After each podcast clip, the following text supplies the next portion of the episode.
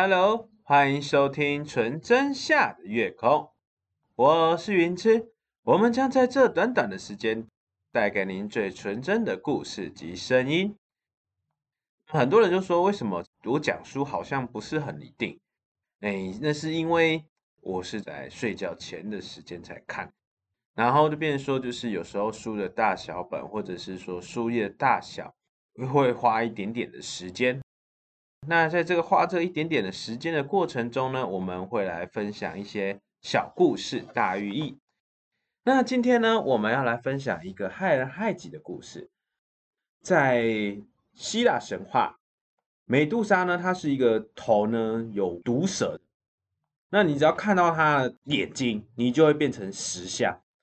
那因为这样子情况下呢，当时很多人呢都会想要去把它铲除，可是呢，只要看他眼睛就变石像，所以说没有一个人有办法把它铲除。那当时的一个西里福斯的国王。他呢非常讨厌珀尔修斯，所以呢他就跟珀尔修斯说：“嗯，你去把美杜莎的头砍下来见我。”珀尔修斯就说：“可是只要看到他就变石像，哎，这样我就变石像，而且他的蛇全部都是毒蛇，哎，只要被咬到也会中毒，哎。”那这个西里福斯的国王呢就说。不管你就是去把美杜莎的头给砍下来见我，我告诉你，你不砍下来见我，你就等于是抗令。那你抗令，我就是把它关起来。为什么西里福斯的国王要这样强迫珀尔修斯呢？原来是因为他非常讨厌珀尔修斯，他极度讨厌他，所以他一直想尽办法要把珀尔修斯给铲除。珀尔修斯接到这个命令之后呢，他非常的苦恼，哎，到底怎么办呢？美杜莎的头是毒蛇，他的眼睛是石化，只要看到他的眼睛，我就会变成石头，到底该怎么办呢？就当他在房间里来回踱步，不断的叹气的时候，他的母亲达纳二在这个时候进来了。亲爱的儿子啊，您到底在烦恼什么？我看你在左右踱步。珀尔修斯就说：“啊，我接到了国王的命令，要我去把美杜莎的头给砍下来，铲除美杜莎。可是美杜莎每个头发都是毒蛇，眼睛还会石化。这时候，他的妈妈就告诉霍尔修斯说：‘哎，傻孩子。’”你不会去求求众神吗？众神一定会帮你的啊！你是宙斯的儿子，你去求求众神，看他们有没有什么好办法，不就得了吗？嗯，这国王也真是的，这么讨厌你，已经讨厌到要把你铲除掉了。嗯，你还是要想个办法去解决你跟国王之间的事情。但这件事情之后你回来再解决，你先去请求宙斯，看有没有什么好方法可以帮你去铲除美杜莎。或者就是说啊，对我去求求众神，众神总有办法可以去解决这个头都是毒蛇的美杜莎。或者就是一收到他母亲的建议之后，他立马将他的行李打包，冲去宙斯的神殿。告诉宙斯说：“宙斯，宙斯，我我收到西里福斯的国王的命令，要我去铲除美杜莎。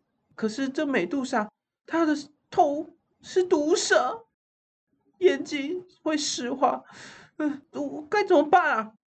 宙斯就跟珀尔修斯说：“啊，你们其他的神明啊，去帮帮珀尔修斯吧，他要去铲除美杜莎。”这份勇气啊，实在可畏。你们去帮助他吧。美杜莎也已经害人类害了很久，总是要找时间把它铲除。难得有人要去铲除它，你们就帮助他吧。雅典娜呢，第一个呢就站出来，没有你，我给他一个闪亮的青铜盾牌，只要用这块反光看到美杜莎，就不会变成石头了。所以呢，雅典娜呢就请人呢去打了一个闪亮的青铜盾牌，就像一面镜子。那这面镜子呢，就是要反射美杜莎的头，反射美杜莎的眼睛，让它呢不要变成石头。这时候呢，珀修斯就询问说：“那那我要怎么攻击他呢？我只有盾牌不够啊，我要把他头砍下来。我我总不能拿一般的剑去砍他吧？”这时候，荷米斯就告诉了珀修斯说：“没关系，我告诉你，你去找格拉艾三姐妹，她跟美杜莎很好，而且呢，他们也知道怎么去铲除美杜莎。”我带你去找他们，他会有方法去铲除掉他。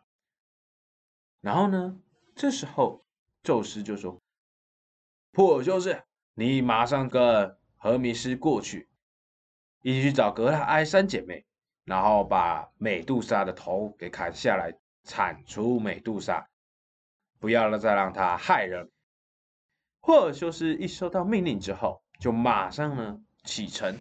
跟荷米斯呢一起去找格拉埃三姐妹。格拉埃三姐妹是谁呢？格拉埃三姐妹她是没有眼睛的怪物。三姐妹就是有三个人，但是她们三个人是共用一只眼睛。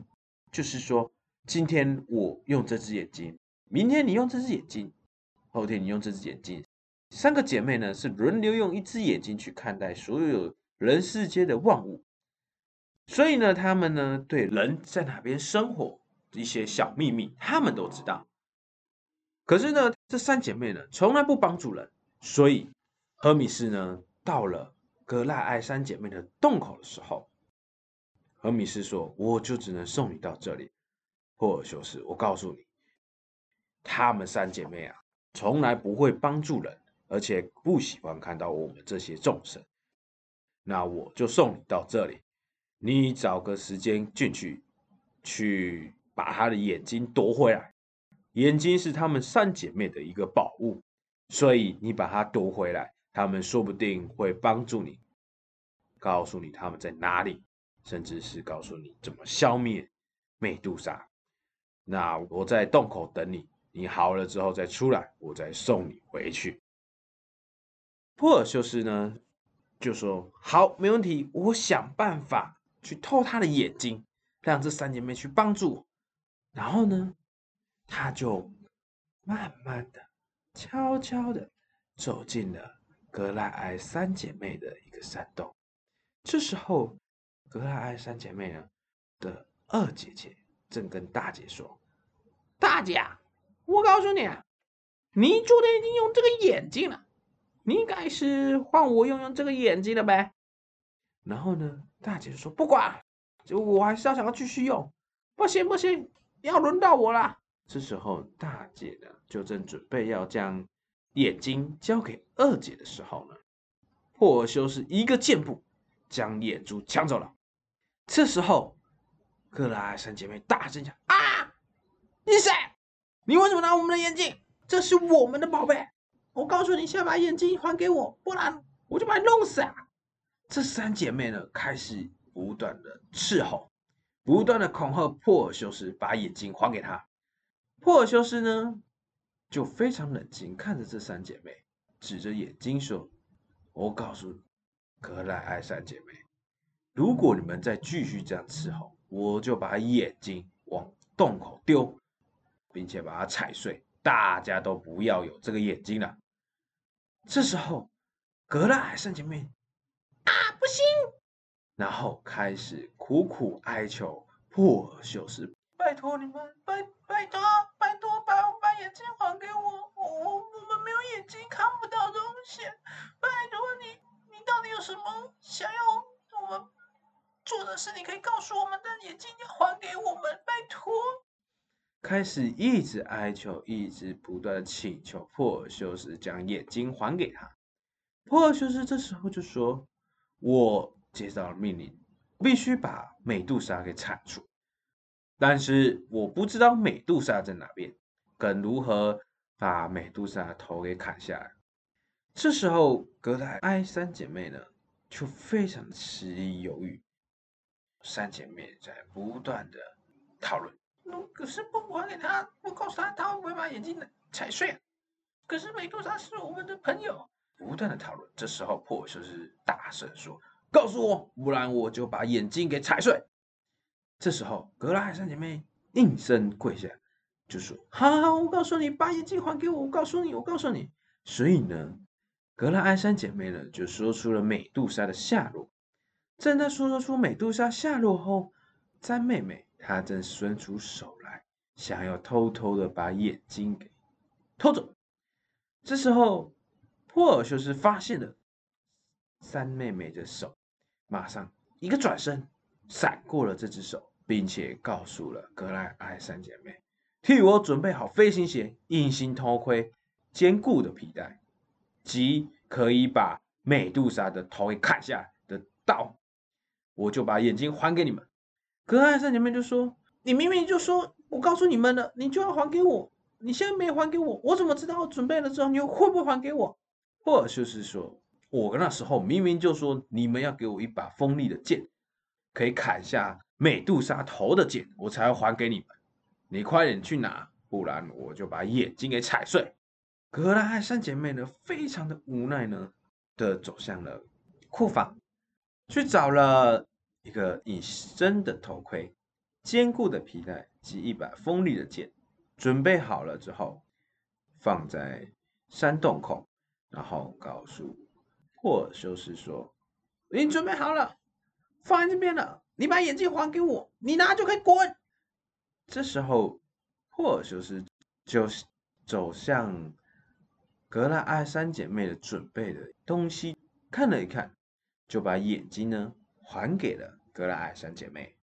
一还回去之后，珀尔修斯马上拎着这些东西往外跑，跑出了洞口，去找了荷米斯。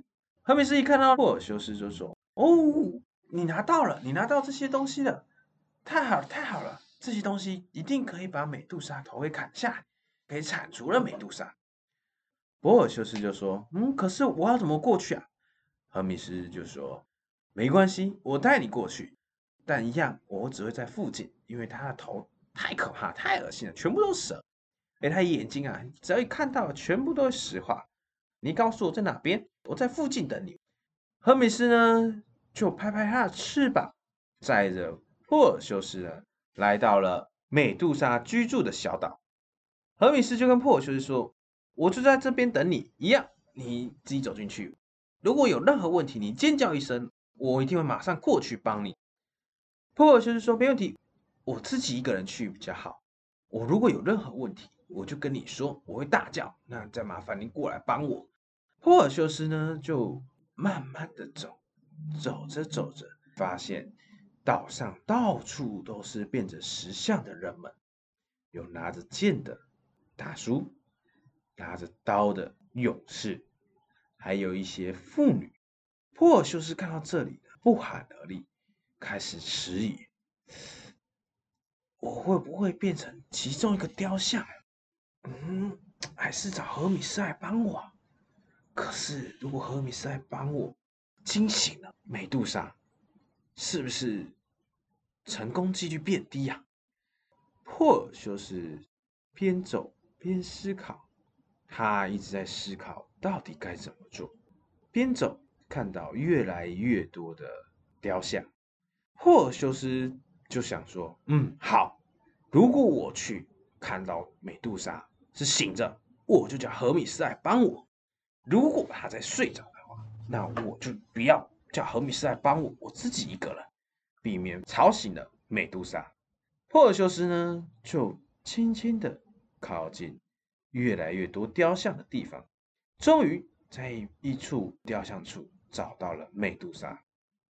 他看到美杜莎正好躺在山洞里面床上睡着了。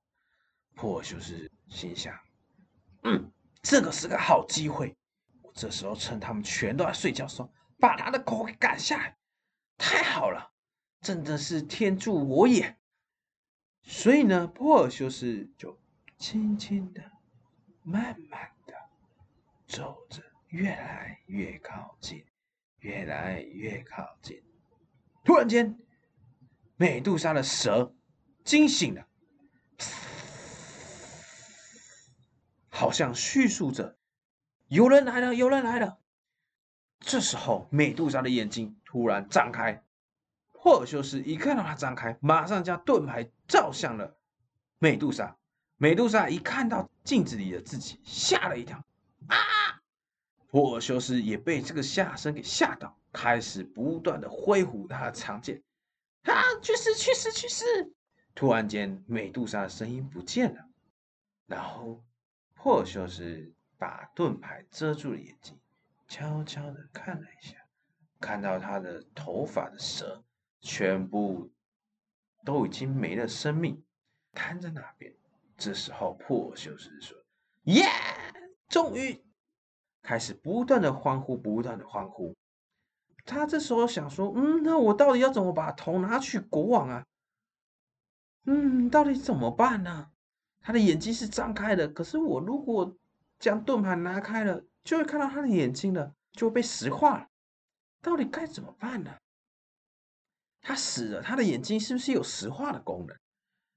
珀尔修斯一直不断的思考这个问题，不敢把盾牌给拿开，生怕一拿开看到他的眼睛就石化。这时候，荷米斯呢，因为听到了尖叫声，所以赶到了山洞口，刚好看到了珀尔修斯。这时候，荷米斯就告诉了珀尔修斯：“哦，恭喜你，恭喜你，终于把美杜莎给杀死了。”珀尔修斯说：“可是我不知道他这个头还有没有石化的功能，会不会我盾牌拿走就石化了？”何米斯就说：“嗯，对，没错，你你猜的没错，他这个头、这个眼睛，他是有受过诅咒，所以说他如果死了之后，他的眼睛一样有石化的功能，所以你不能去看到他的眼睛。”我告诉你，你先把盾牌一样盖在他的眼睛上面。我去找块布，然后把他的眼睛给遮住。之后，你再把他头放在皮带里面。珀尔修斯就说：“好，没问题，没问题，没问题，我在那边等。”然后呢，荷米斯呢就拍拍翅膀去找了一个布袋。回来之后呢，他就将布袋盖在盾牌上面，然后呢。悄悄的把盾牌抽走，让布可以盖住美杜莎的眼睛。盖住美杜莎眼睛之后，他们将布卷起，放进去了三姐妹所送的皮带里面。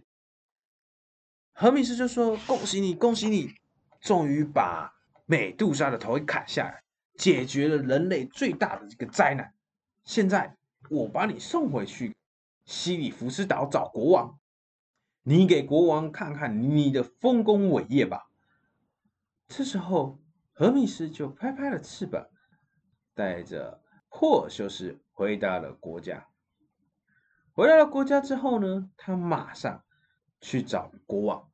在找国王的途中，他在思考一件事情：嗯，今天国王没有将我铲除，还叫我去做一个这么艰难的问题。会不会之后去找我做更艰难的问题？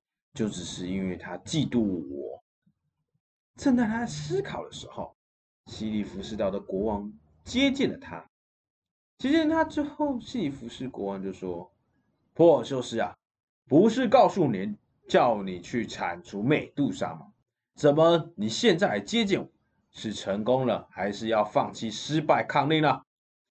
珀尔修斯就说：“国王。”我已经将美杜莎的头给砍下来了，而且就放在这个袋子里面。国王就说：“哼，你说袋子里就是装的美杜莎，我不信。我觉得你应该是说谎，不然就是把不知道什么东西放在袋子里面去欺骗我，让我认为那是美杜莎的头。”珀修斯就说：“国王，他真的是美杜莎的头，你不能因为嫉妒我。”或者是讨厌我，然后一直不断的认定我是说谎的。国王说：“哼，那你把美杜莎的头拿出来，你拿出来，我就相信你说的话。”这时候国王内心哼，你只要拿出来，眼睛对着自己，你就会变成石头，我就把你铲除了。”哈哈哈。这时候国王非常的期待，珀尔修斯实话卖上了。珀尔修斯就想说：这国王难道是知道美杜莎死亡了之后，眼睛一样有石化的功能吗？今天他一直要铲除我，如果我一直不把它铲除掉，他还是会找机会把我铲除。好，那我就直接把他头拿出来，对着国王。这时候，珀尔修斯就再询问一次国王：“国王，你确定真的要亲自确认吗？”国王就说：“对，我要看看是否是真的美杜莎的头，但是你要把眼睛对向自己，不能把眼睛对向我。”珀尔修斯听到这话之后，更深深的知道国王要陷害他的事情。所以，珀尔修斯就把眼镜朝向了国王，并且瞬间拿起来，大喊说：“来，这是美杜莎的头，仔细看吧！”国王根本没有时间反应，就看到了美杜莎的头。看到美杜莎的头，瞬间变成了一个石像，身旁周遭的一些奸臣也变成了石像。珀尔修斯看到他们变成石像之后呢，就在将头放进去袋子里面，然后思考说，到底该怎么办？这头竟然已经有法力，那就不能乱丢。国王因为陷害我，所以他已经致使恶果变成了雕像。但是这个头到底该怎么办？所以呢，他就去找了他的母亲，告诉他母亲说。妈妈，妈妈，这个美杜莎的头到底该怎么办？是把它埋葬吗？还是这样？可是埋葬了，它会腐败吗？如果没有腐败，被人家拿起来，就会被做坏事运用。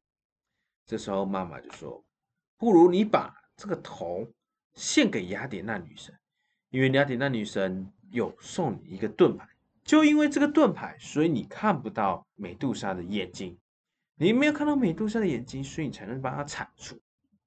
这时候，珀修斯就说：“嗯，有道理。那我就去找雅典娜的女神，请她帮我解决。”珀修斯呢，就来到了雅典娜的女神神殿，告诉女神说：“雅典娜女神，我已经将美杜莎的头给砍下，但是我不知道这个头到底该怎么处理。”这时候。雅典娜女神就说：“没关系，没关系，你把头给我，我帮你镶在你的盾牌里面。那这盾牌就送给了你，你就不需要再还给了我。那大家呢也不会再看到美杜莎的头，也不会再有人被石化。”雅典娜一说完之后，就伸手接下了美杜莎的头，并且呢用神力把它砍入了盾牌上面。自此之后呢。就再也没有人因为美杜莎的头而被石化了。这个是一个害人害己的故事，因为他嫉妒一个人，然后呢就想要陷害他。其实我们人呢在做事的时候，往往都会有一些嫉妒之心，但是呢我们不能因为嫉妒之心而去伤害人家，甚至说去污蔑人家。现在很多酸民都是这样子，就是说，哎。他嫉妒一件事情，俗称说的话就是看不惯人家的好，所以呢，不断的造谣，甚至说呢，不断陷害他们。其实在这最后呢，都会致死恶果，只是呢，有没有当下发生所谓的报应而已。当你在这样做的时候呢，总有一天你会遭受到人家这样子对你。所以呢，我们如果开始产生嫉妒之心的时候呢，我们一定要告诉自己说，每个人有每个人优点。他会这么的闪耀，是因为他的努力加上他的天赋。那我加上我的天赋跟我的努力，一定也可以跟他一样。我们不能去嫉妒一个人，而是说我们应该要向他学习，不断的学他的优点，去创造自己的价值。这样子你就不会常常去嫉妒人家，而产生害人的心。当没了害人的心的时候，你会发现你在做事都会比较顺遂。你也不要嫉妒别人，为什么他有漂亮的鞋子、漂亮的车子，甚至说为什么他的钱可以赚那么多？有时候我们看到一个光鲜的表面，背后都是有一些凄凉的故事，甚至说人家所看不到的努力。我们应该要看到的是他所不为人知的那一面。好，刚刚有提到了荷米斯，那荷米斯是谁呢？荷米斯他是一个信使，他是一个非常聪明的神。他在小的时候呢，就会讲话了。然后呢，他为什么会当成信使呢？最主要的原因就是因为他机灵。有一次呢，他在小的时候还在摇篮里面的时候呢，去偷了阿波罗的那个牛。因为阿波罗他在山洞里面有养牛，而且他很聪明，他把牛的尾巴呢往后牵，就是向后退的方式把牛给牵走。向后退的方式牵走牛之后呢，阿波罗就不知道那牛到底去向哪边。何米斯一偷到。阿波罗的牛之后呢，就把它藏起来，并且呢，把其中的两头牛给砍了，然后去做食用。吃完之后呢，他就回到他的摇篮里面，继续睡他的觉了。阿波罗一早起来，看到，哎，我的牛怎么不见了？我的牛呢？然后开始慌张的不断的询问大家，我的牛在哪边？当他不断的去询问的时候呢，突然间有一个老人家说：“阿波罗神啊！”我看到了一个小孩子，他身上发着光芒，但是我不知道他是谁。他去偷了你的牛，你可以去找找看阿波罗神。阿波罗神一听到之后呢，就想说：“嗯，小孩，嗯，光芒，该不会是刚出生的荷米斯吧？”所以呢，他就气扑扑的跑到了荷米斯的山洞口。告诉何米斯，何米斯，你不要装了。这时候何米斯啊，继续装哭。阿波罗就说：“你不要再装了，我告诉你，我知道你会讲话，你是一个天才的神，你不要再装了。”这时候何米斯一样依然在哭泣。阿波罗一气之下就把摇篮拎着，然后呢跑来了宙斯的面前。爸爸，爸爸，何米斯啊，他偷走我的牛，不还给我。你要主持公道啊，爸爸！宙斯就看了一下荷米斯，就跟荷米斯说：“荷米斯，我知道你会讲话，我也知道是你偷了牛，你快跟阿波罗说，你把牛藏在哪边，你不要再装了。大家都知道你会讲话。”这时候，荷米斯呢就突然讲话了：“宙斯，宙斯，好了好了，我不装了，我我告诉你，我告诉阿波罗，牛在哪边。”这时候，荷米斯呢就告诉了阿波罗，他的牛在哪边。他告诉阿波罗之后呢，阿波罗就跑去找他的牛，结果发现少了两只，他就又飞回来找宙斯。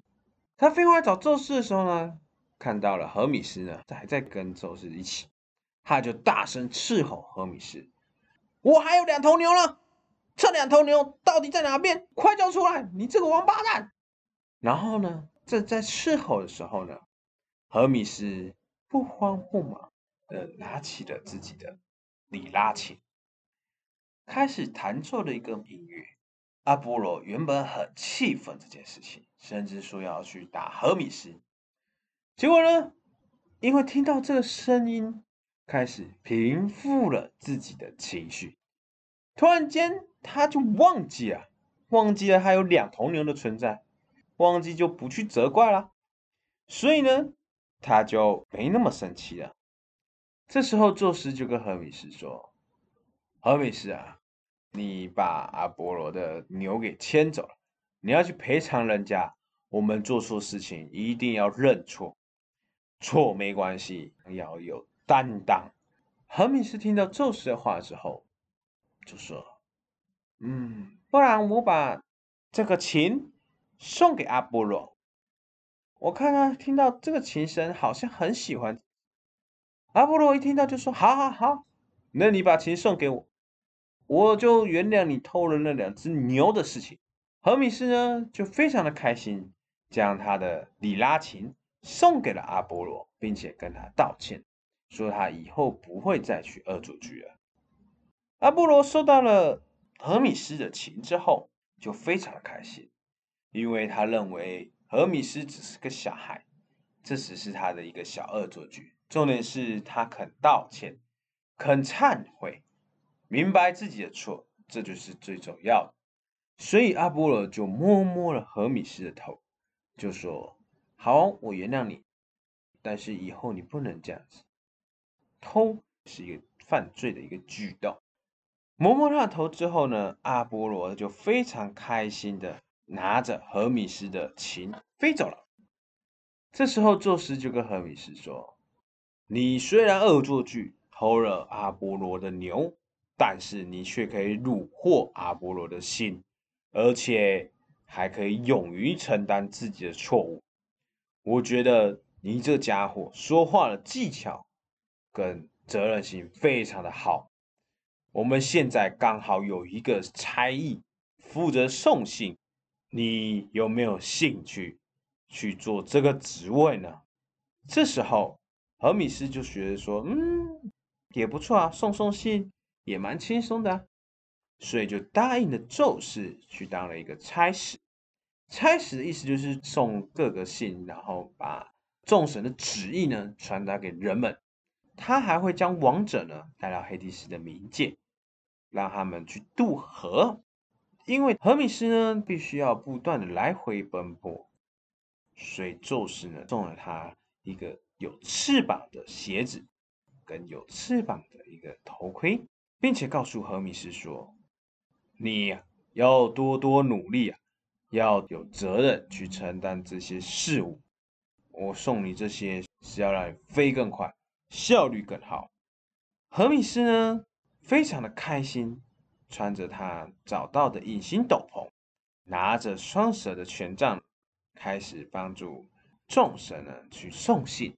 及引渡王者的工作，在过程中，如果说他有看到旅人，也会帮助他们去度过一些危难，甚至说会帮助一些商人，让他生意兴隆。